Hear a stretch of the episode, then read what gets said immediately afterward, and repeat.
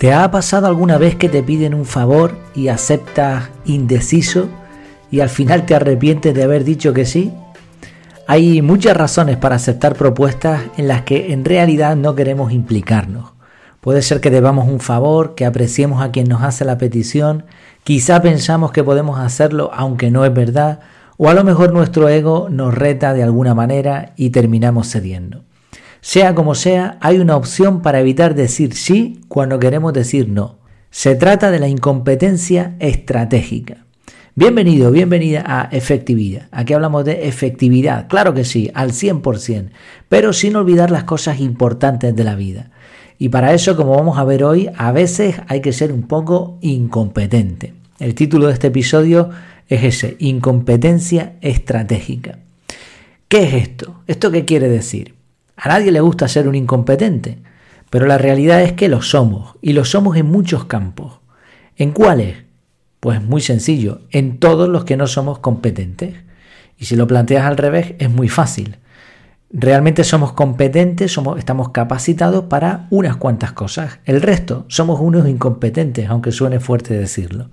La idea es usar esta incompetencia de forma estratégica, para nuestro beneficio, pero también, por supuesto, para el de los demás.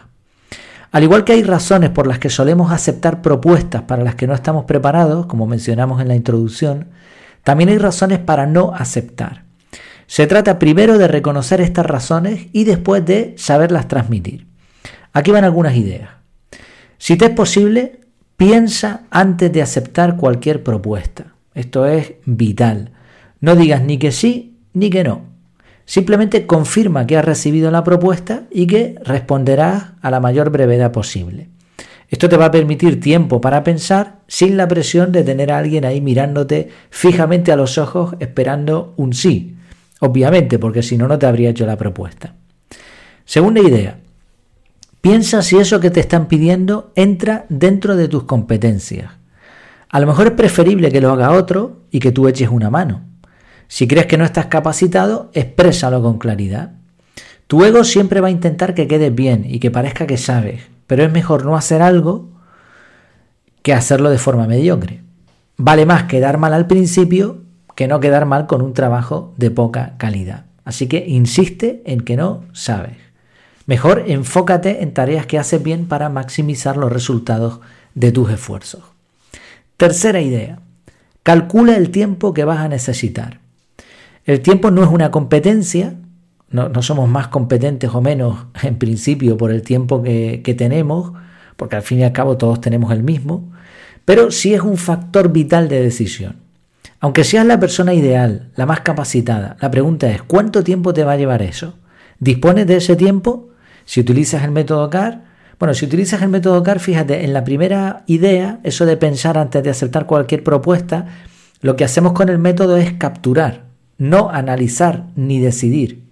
Entonces, lo primero cuando alguien nos dice, oye, eh, tú podrías echarme una mano con esto, mira, me lo anoto y te digo algo. Entonces, hemos capturado. Y ahora, al analizar, vamos a ver en nuestro calendario fácilmente si realmente podemos o no podemos.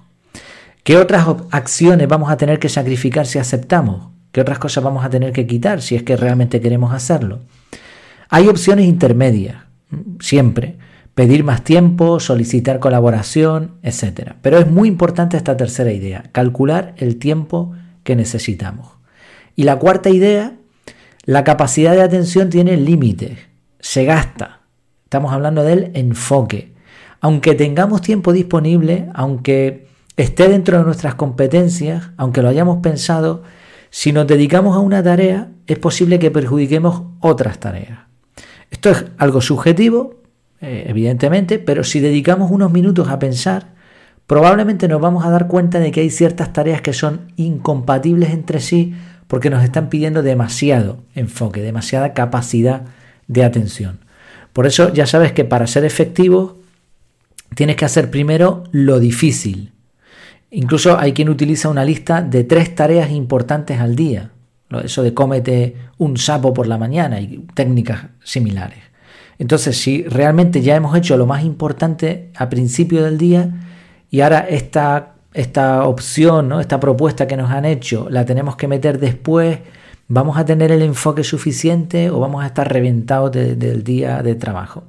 Entonces, una vez antes de decir sí, analizamos, capturamos, analizamos y pensamos. Si decidimos que somos incompetentes para lo que nos piden, ya hemos visto estas cuatro, estas cuatro ideas, dejemos claro que no vamos a aceptar.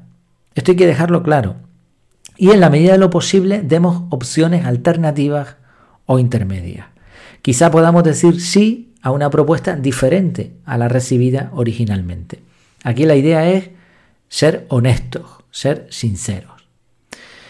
Decir que no sabemos algo sienta muy, muy bien, nos hace humanos, nos libera. Y lo curioso es que cuando usamos esta incompetencia de forma estratégica, hasta parecemos más listos de, que, de lo que somos. Todos hemos admirado a estas personas que saben definir muy bien qué quieren hacer en sus vidas y qué no. A mí me, me gusta muchísimo cuando me encuentro con alguien al que le hago una propuesta o se le propone algo y te dice no. Sin explicaciones, sin, sin ambajes, sin floritura, ¿no? Con una sonrisa, como si fuese lo más normal del mundo. Y también me gusta muchísimo oír de alguien inteligente un no lo sé. De hecho, hay una expresión que tengo en la cabeza desde hace un tiempo y que estoy deseando utilizarla, que es que me pregunten algo, una opinión sobre algo, y yo decir, no tengo una opinión todavía. Es una forma distinta de decir no lo sé. Y es verdad, muchas veces hablamos de cosas sin saber, ¿no? Y opinamos cuando realmente no hemos meditado el asunto bien. Bueno, pues eh, somos incompetentes, así es, nos guste o no, nos parezca mejor o peor esta palabra, pues utilizamos esta incompetencia de forma estratégica.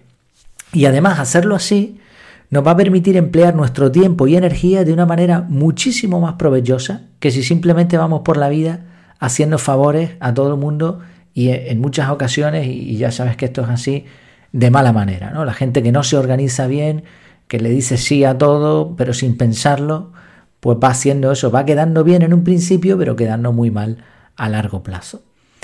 Y, esta forma de afrontar las propuestas, esta incompetencia estratégica, también nos va a permitir evitar esa sensación de arrepentimiento que tenemos cuando decimos que sí a alguien y después cuando analizamos el tema pensamos, ¿para qué le habré dicho nada? ¿En qué líos me meto? Porque en realidad queríamos decir que no. Bueno, ¿qué te parece esta idea? ¿Qué te parece esto de utilizar esta incompetencia estratégica para vivir mejor, para ser más efectivos.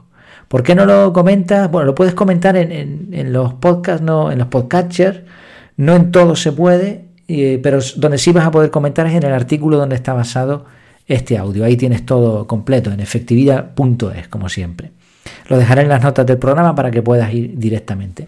Coméntalo o no, como quieras. pues espero que te haya gustado y que te haya sido útil esta idea y nada, nos vemos a la próxima. Que lo pases muy bien.